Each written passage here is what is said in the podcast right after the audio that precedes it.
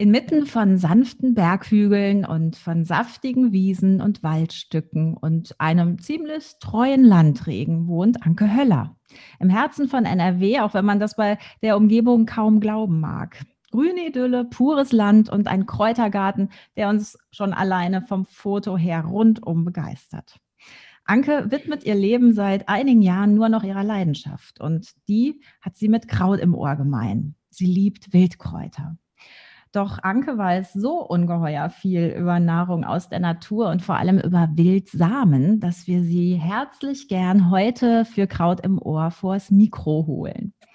Und die Anke hat ein wunderbares Buch gemeinsam mit Doris Grappendorf geschrieben, nämlich äh, über eben essbare Wildsamen. Das ist 2019 erschienen. Ein wunderbares Buch mit 52 Porträts das ein ganz kleines und wunderbares, außergewöhnliches Schatzkästchen voller kulinarischer Anwendungen und Rezepte ist und ähm, vor alledem das Wunder des Lebens aufblättert. Denn im Samen steckt der Keim allen Werdens und den beachten wir seltsamerweise oft viel zu wenig. Darüber möchten wir jetzt reden. Herzlich willkommen und vor allem guten Morgen, liebe Anke. Guten Morgen, ich grüße dich.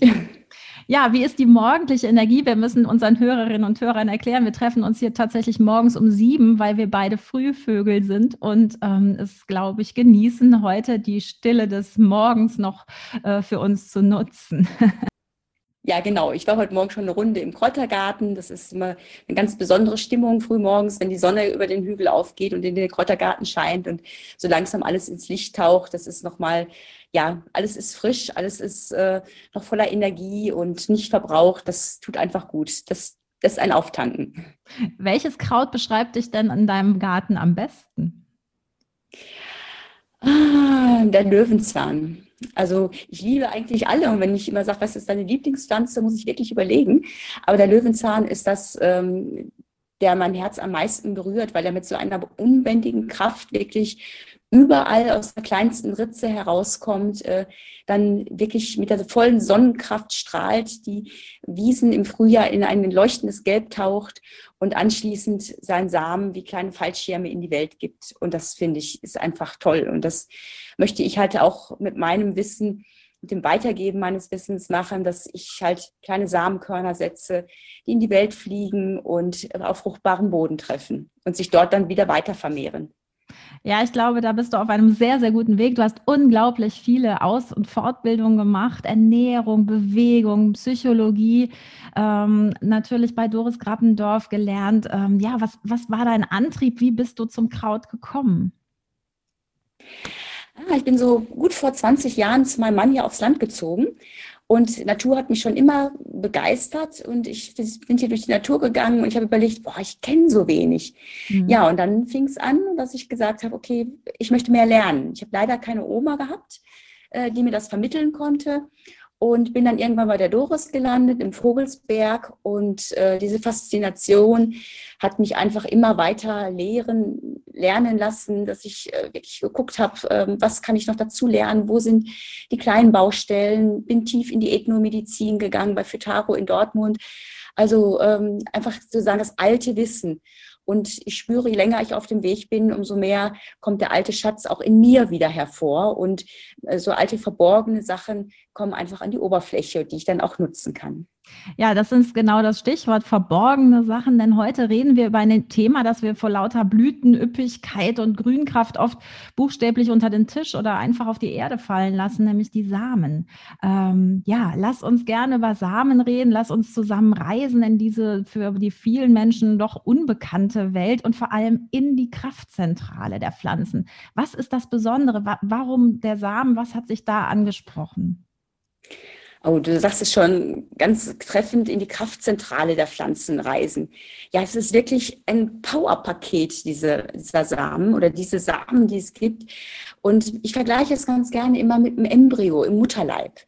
Wenn man so überlegt, was hat die Pflanze für ein Ziel? Sie kommt äh, der, im Frühjahr hoch, äh, sie blüht, sie äh, entwickelt Samen und möchte so ihren Fortbestand gewährleisten in der Natur. Und mit diesen Samen äh, schickt sie sozusagen ihre Kinder in die Welt. Nur diese Samen sind nicht mehr verbunden mit dem Mutterleib wie das Embryo beim Menschen, sondern äh, hier löst sich ja der Samen von der Pflanze. Also muss die Pflanze ihren Kindern, also den Samen, äh, alles mitgeben, was sie brauchen. Das heißt, das Nährgewebe äh, hat, hat ja, ganz viele Nährstoffe, neben Kohlenhydraten, Fetten, Eiweiß, natürlich jetzt hier auch noch Mineralien, Vitamine, Spurenelemente, Enzyme. Das heißt, alles, was die, das Samenkorn braucht, um zu einer Pflanze zu werden, steckt drin.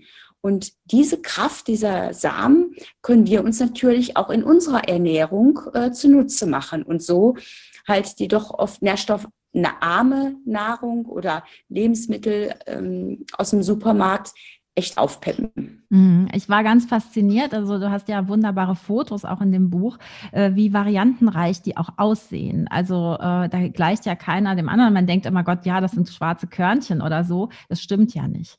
Magst du ein bisschen was noch äh, über die Charakteristika der Wildsamen sagen und ja, wie sie so aussehen oder welche Besonderheiten es da vielleicht gibt? Ja, wie du schon sagst, die Sachen sehen alle unterschiedlich aus. Man denkt immer nur, ja, kleine braune oder schwarze Kügelchen, aber letztendlich sind sie doch sehr unterschiedlich. Und ja, sie sind auch unterschiedlich ähm, in ihrem Wachstum. So wie die Menschen unterschiedlich sind, sind auch die Samen unterschiedlich. Das Faszinierende finde ich einfach, wenn die Samen auf die Erde fallen, sie sind häufig ganz lange auch in einer Samenruhe. Das hm. bedeutet, äh, sie warten auf die optimalen Keimbedingungen.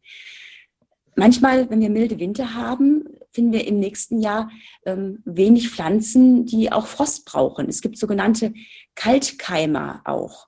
Es gibt Lichtkeimer, Dunkelkeimer und Kaltkeimer. Ganz kurz vielleicht, Lichtkeimer fallen auf, auf die Erde und äh, dringen gar nicht tief in die Erde ein, sondern brauchen dann den Regen, um sich dann zu entwickeln und zu verwurzeln.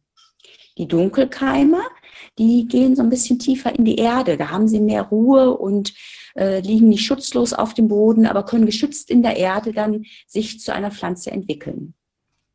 Ja, ein, ein Lichtkeimer ist äh, zum Beispiel der Mohn, der rote Mohn oder auch die Bucheckern. Jetzt gerade im Frühjahr war das so faszinierend. Wir haben ja dieses Jahr wirklich auch einen sehr feuchten äh, Frühling gehabt und die Bucheckern, die zahlreichen Bucheckern, die auf dem Boden verstreut lagen, die platzen sozusagen, wenn die Feuchtigkeit kommt, auf und man kann äh, sehen, wie die kleine Pflanze aus der Buchecker rauskommt und sich dann verwurzelt.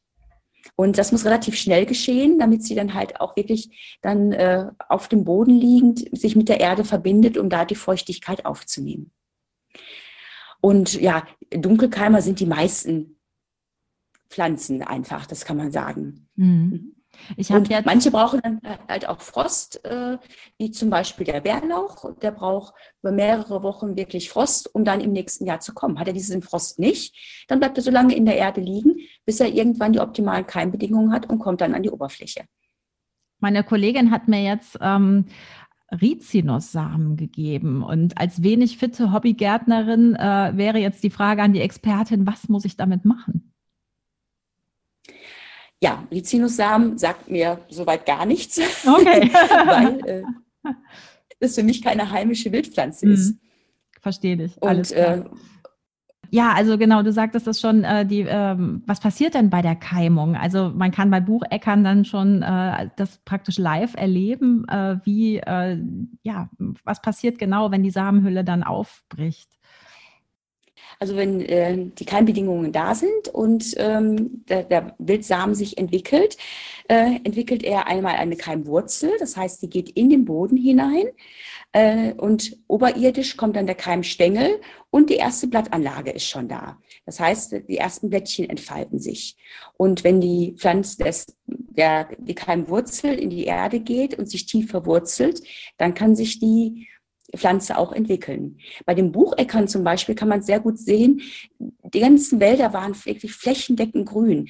Und dann kam eine trockene Phase. Mhm. Und äh, dann merkt man auch, plötzlich wird es braun und viele Keimlinge schaffen es gar nicht. Und deswegen muss die Natur so unbändig viele Samen ausstreuen, um dann halt in der, mit den Naturgewalten klarzukommen und dann auch ähm, unter den besten Bedingungen sich zu entwickeln. Mhm. Gibt es denn erfolgreiche Saaten für Anfängerinnen so wie mich? Ja, also äh, die Kresse zum Beispiel, die, wilde Kresse, die Vogelmiere, das sind so Sachen, wo ich sage, da kann man äh, gar nicht viel verkehrt machen. Oder die Mondkapseln, wirklich einfach über den Garten ausstreuen und dann äh, im nächsten Jahr gucken, wie dann plötzlich auch in einem Garten, wo vorher noch gar kein Mond war, äh, durch die Lichtkeimung dann es plötzlich tiefrot sprießt und den Garten bevölkert. Und dann bevölkert es wirklich den Garten. Ja, genau, das ähm, habe ich auch schon mal erlebt. Ähm, du sagtest eben, ähm, ja, für die Ernährung nutzen. Das ist auch dein Hauptfokus. Äh, oder genau, was, was macht man dann, wenn man diese Samen hat? Ja, wenn man einmal diese Samen hat, dann steht der Kreativität wirklich, oder sind der Kreativität keine Grenzen gesetzt. Man kann sehr viel mit denen machen. Also grundsätzlich ähm, versuche ich so viel wie möglich in die tägliche Ernährung einzubauen. Viele Samen, wie ich sag mal, meine Lieblingssamen sind zum Beispiel die Brennnesselsamen, die Knoblauchsrauke. Ähm, die male ich zum Beispiel auch als Pulver und streue sie einfach ins Essen rein. Man kann aus den Samen auch Öl gewinnen. Gut, da braucht man eine Ölpresse für, aber es gibt in vielen Ölmühlen auch gute kaltgepresste Öle zu kaufen. Man kann aus den Samen auch äh, einen Kaffeeersatz kochen. Aber das ist halt, für mich ist es so zu sagen, ich sammle und versuche das so schnell wie möglich auch in die Ernährung einzubauen. Das mit dem Kaffeesatz möchte ich nochmal erläutert haben. Ja, man kann äh, zum Beispiel die Wegwarte. Das ist eine äh, wundervolle Pflanze. Der Zichorienwurzel oder Zichorienkaffee ist auch bekannt, aber man kann auch den Samen dafür nutzen.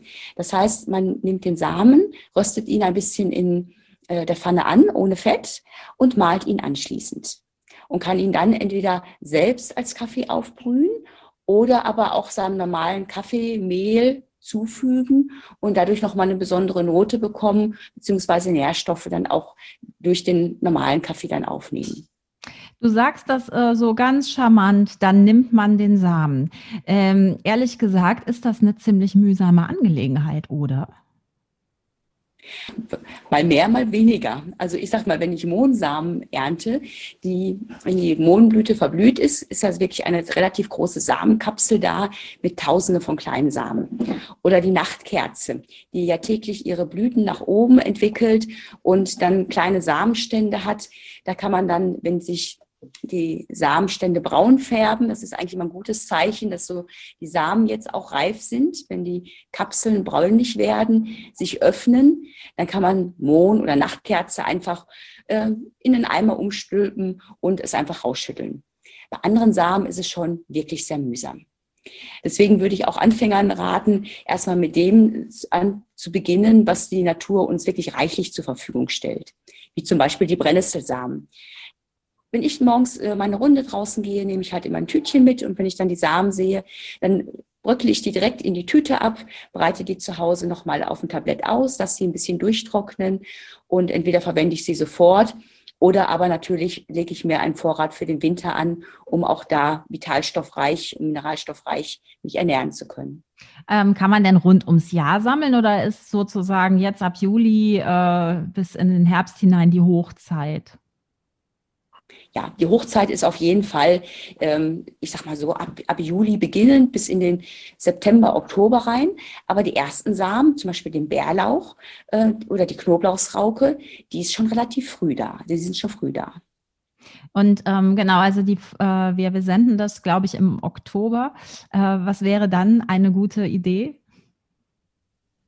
Ja, im Oktober zum Beispiel sind die Nüsse ja ganz zahlreich vertreten. Viele Samenstände sind schon dann auch leer, aber die Bucheckern, die Walnüsse, die Haselnüsse, das ist dann die Hochzeit im Oktober. Ja, und da, dabei muss man halt auch immer beachten, oder für mich ist es immer so, ich sammle nicht alles auf. Gerade die Tierwelt, die Eichhörnchen brauchen natürlich diese Samen auch als Wintervorrat für den äh, oft im Bergischen hier auch harten Winter. Und da muss man einfach wie bei den Pflanzen auch die Samen achtsam sammeln. Nie die Samenbestände ganz abernten, weil es geht ja um den Fortbestand der Pflanzen. Ernten wir alles ab, haben wir im nächsten Jahr auch keine Pflanzen mehr. Mhm. Und äh, die Tierwelt ernährt sich ja auch von den Samen. Die Vögel, die Eichhörnchen, wie auch immer. Es ist viel, ähm, es ist ein Kreislauf, den wir nutzen dürfen, aber auch hier mit sehr behutsam und achtsam dran gehen sollten. Ehrlich gesagt ist das ähm, so mühsam, dass ich, äh, glaube ich, auch, also ich sehe die Befürchtung auf jeden Fall, das teile ich, aber ich habe also alleine, wenn ich Hagebutten sammle, doch nach einer gewissen Zeit, dann äh, verlässt mich auch die anfängliche äh, Begeisterung und ähm, es sticht mich und es kribbelt und äh, ich gehe dann doch auch wieder freiwillig aus dem Feld. aber gibt es. Ja, also ich glaube, man, hm? Man entwickelt so seine Favoriten mit der Zeit. Genau, also das hörte ich jetzt raus. Dein Favorit wäre die Brennnessel, ne?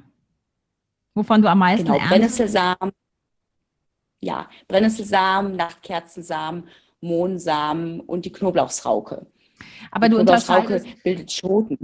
Ah ja, okay. Wann, wann tut sie das jetzt? Ne? Also jetzt, wir sprechen ja. im Juli, genau. Also jetzt äh, sollte ich den Blick auf meine Knoblauchsrauke im Garten ähm, wenden. Genau, sobald sie jetzt braun wird, einfach diese Schote, die gebildet wird, mit den Fingernägeln aufmachen und schon die ersten Samen direkt verkosten. Und man spürt, die Knoblauchsrauke hat ja, sagt der Name ja auch schon, von den Blättern her so einen leicht knoblauchartigen Geschmack. Und das findet man auch in den Samen wieder. Das heißt, die Samen haben auch unterschiedlichen Geschmack und äh, kann unter, können unterschiedlich verwandt werden. Während die Knoblauchsrauke halt diesen senfartigen Geschmack eher hat, hat die Nachtkerze hm, weggenascht, eigentlich sehr neutralen Geschmack. Aber wenn man die Nachtkerzensamen ohne Fett in der Pfanne anröstet, dann bekommt sie so einen leicht sesamartigen Geschmack. Und auch genau. die Brennnessel wird, wird intensiver vom Geschmack her. Ja, du sagst das gerade, du ähm, bist natürlich die Künstlerin auch in der Küche. Äh, es geht jetzt ähm, ne, eine Knoblauchsrauke vielleicht nicht so gut für ein Dessert. Also man müsste ja dann schon wissen, genau wie veredle ich diese Samen und welches geht für was. Also alles über jedes Müsli streuen funktioniert doch wahrscheinlich nicht, oder? Also fun funktioniert schon, aber ob es schmeckt, ist dann die andere ja. Sache. Klar, Fürs Müsli würde ich dann eher so die sanfteren Samen nehmen, äh, wie zum Beispiel den Wegerich. Der lässt sich auch sehr gut, Breitwegerich, Spitzwegerich lässt sich sehr gut abernten. Und die kann man dann halt auch äh, ja übers Müsli streuen, äh, mit in, ins Crunch reinmachen. Also da hat, hat man dann halt diese, die sanften Samen, die eher geschmackslos sind oder ja halt nicht so geschmacksintensiv sind, die man dann dafür auch nutzen kann. Bist du denn auch sozusagen ähm, in, äh, also es gibt ja auch Tauschbörsen für alte Wildsamen, bist du da auch aktiv? Nein, aktiv bin ich dort nicht. Ich würde es gerne, aber da fehlt mir einfach der zeitliche Rahmen für. Ich habe aber immer, hier, wenn ich habe Samen hier und wenn meine Kursteilnehmerinnen hier im Kräuterstübchen zu mir kommen und irgendwas brauchen, gebe ich das auch gerne weiter. Oder wenn mal ein Anruf kommt und jemand sagt, hm, hast du diesen oder jenen Samen? Das, was ich habe, gebe ich auch gerne weiter, teile ich. Äh, nur auf Börsen bin ich nicht unterwegs. Hm, das heißt also genau, dein Fokus, das ist ja auch eben sehr praxisorientiert, es nimmt die Samen äh, von den Wildpflanzen, die noch reichlich überall zu finden sind und ähm, keine genau. exotischen oder vielmehr leider fast ausgestorbene Arten, die noch da und dort vielleicht äh, eben im, im Freilichtmuseum wachsen, weil sie da ähm, noch eine Heimat gefunden haben. Aber du sagst, nee, guckt einfach auf die Wiese und schaut, was euch da entgegenspringt im wahrsten Wortsinn. Ja, das ist, äh, du sagst schon, das ist auch mein, mein Blickwinkel, wirklich zu sagen, was wächst vor der Tür, was kann ich vor der Tür nutzen? Mhm. Ähm, ich gehe gar nicht so weit weg, sondern die, die, Natur schenkt uns alles, was wir brauchen, direkt vor der Haustür. Es ist in der Stadt natürlich wesentlich schwerer als auf dem Land.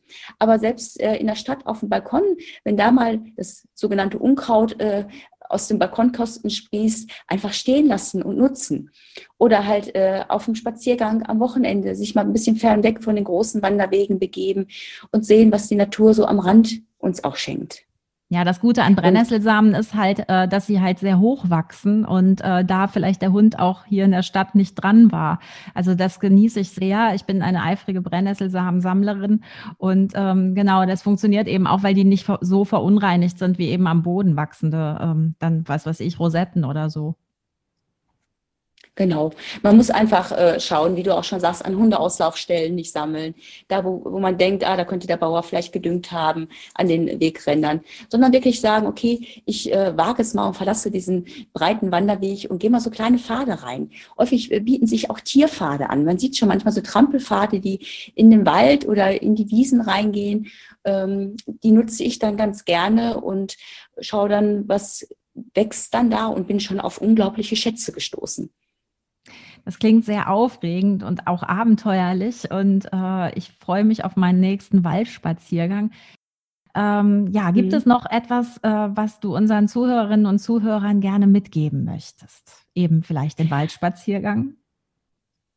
Ja, einfach äh, bevor ich auch irgendetwas sammle, einfach rausgehen in die Natur, die Natur spüren mit all ihren Elementen, die Sonnenstrahlen spüren, den Wind um die Nase genießen und auch wenn es regnet, mal rausgehen und dann sich äh, ja die Verbindung zur Natur finden und dann wirklich mit den Samen anfangen, die leicht zu sammeln sind, um nicht sofort einen Frust zu bekommen.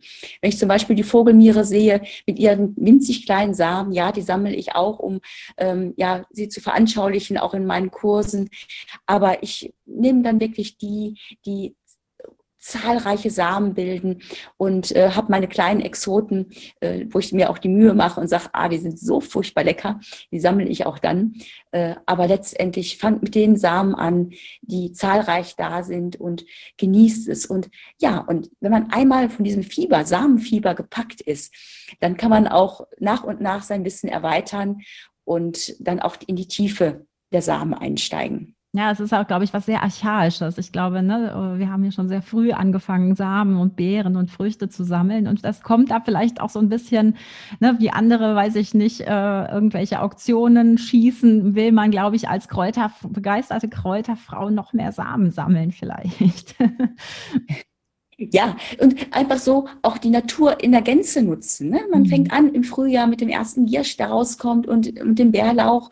Und äh, jetzt sind bestimmte Pflanzen gar nicht mehr da, aber sie, sie schenken uns ja noch viel mehr. Durch ihre Samen können wir sie dann auch wieder nutzen. Und Samen lassen sich wunderbar bevorraten für den Winter, wenn, wenn wir keine Frischpflanzen mehr haben.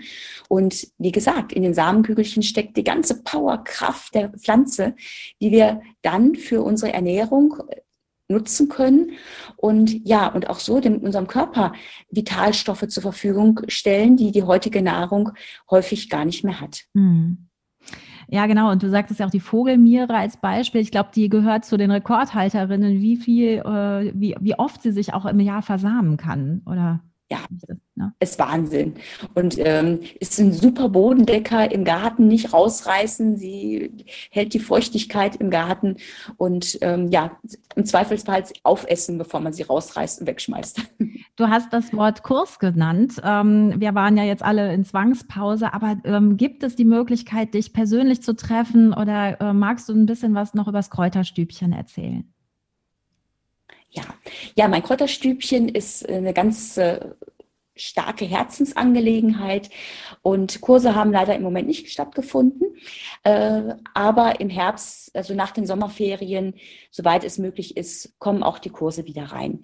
Also Kurse unterschiedlicher Art. Ich habe äh, Kräuterabende, wo wir uns mit einer Pflanze beschäftigen, gucken, welche Heilkraft sie haben. Wir stellen in den Kursen immer was Praktisches her und natürlich die Kulinarik darf nicht zu kurz kommen. Es gibt bei mir immer einen kleinen kulinarischen Abschluss. Ich bereite immer passend zum Thema was vor und wir schlemmen hinterher noch hemmungslos. Das klingt und gut.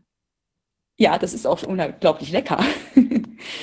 Daneben ähm, gibt es bei mir Jahreskurse, wo die Teilnehmer einmal im Monat kommen und wir eine Kräuterapotheke entwickeln. Wir reisen durch den Körper, schauen uns an, welche Funktion hat der Körper, wie funktioniert das Herz. Nicht tiefwissenschaftlich, nur, dass ich einfach weiß, wie funktioniert der Körper und wie kann ich ihn mit Kräuter und Samen unterstützen.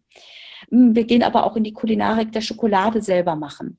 Mhm. Die Kakaobohne ist eine der nährstoffreichsten Lebensmittel und äh, man kann wirklich mit wenigen Zutaten eine hervorragende und wirklich leckere Schokolade herstellen. Selbst in Kinderkursen, Kindergeburtstagen, die sind begeistert.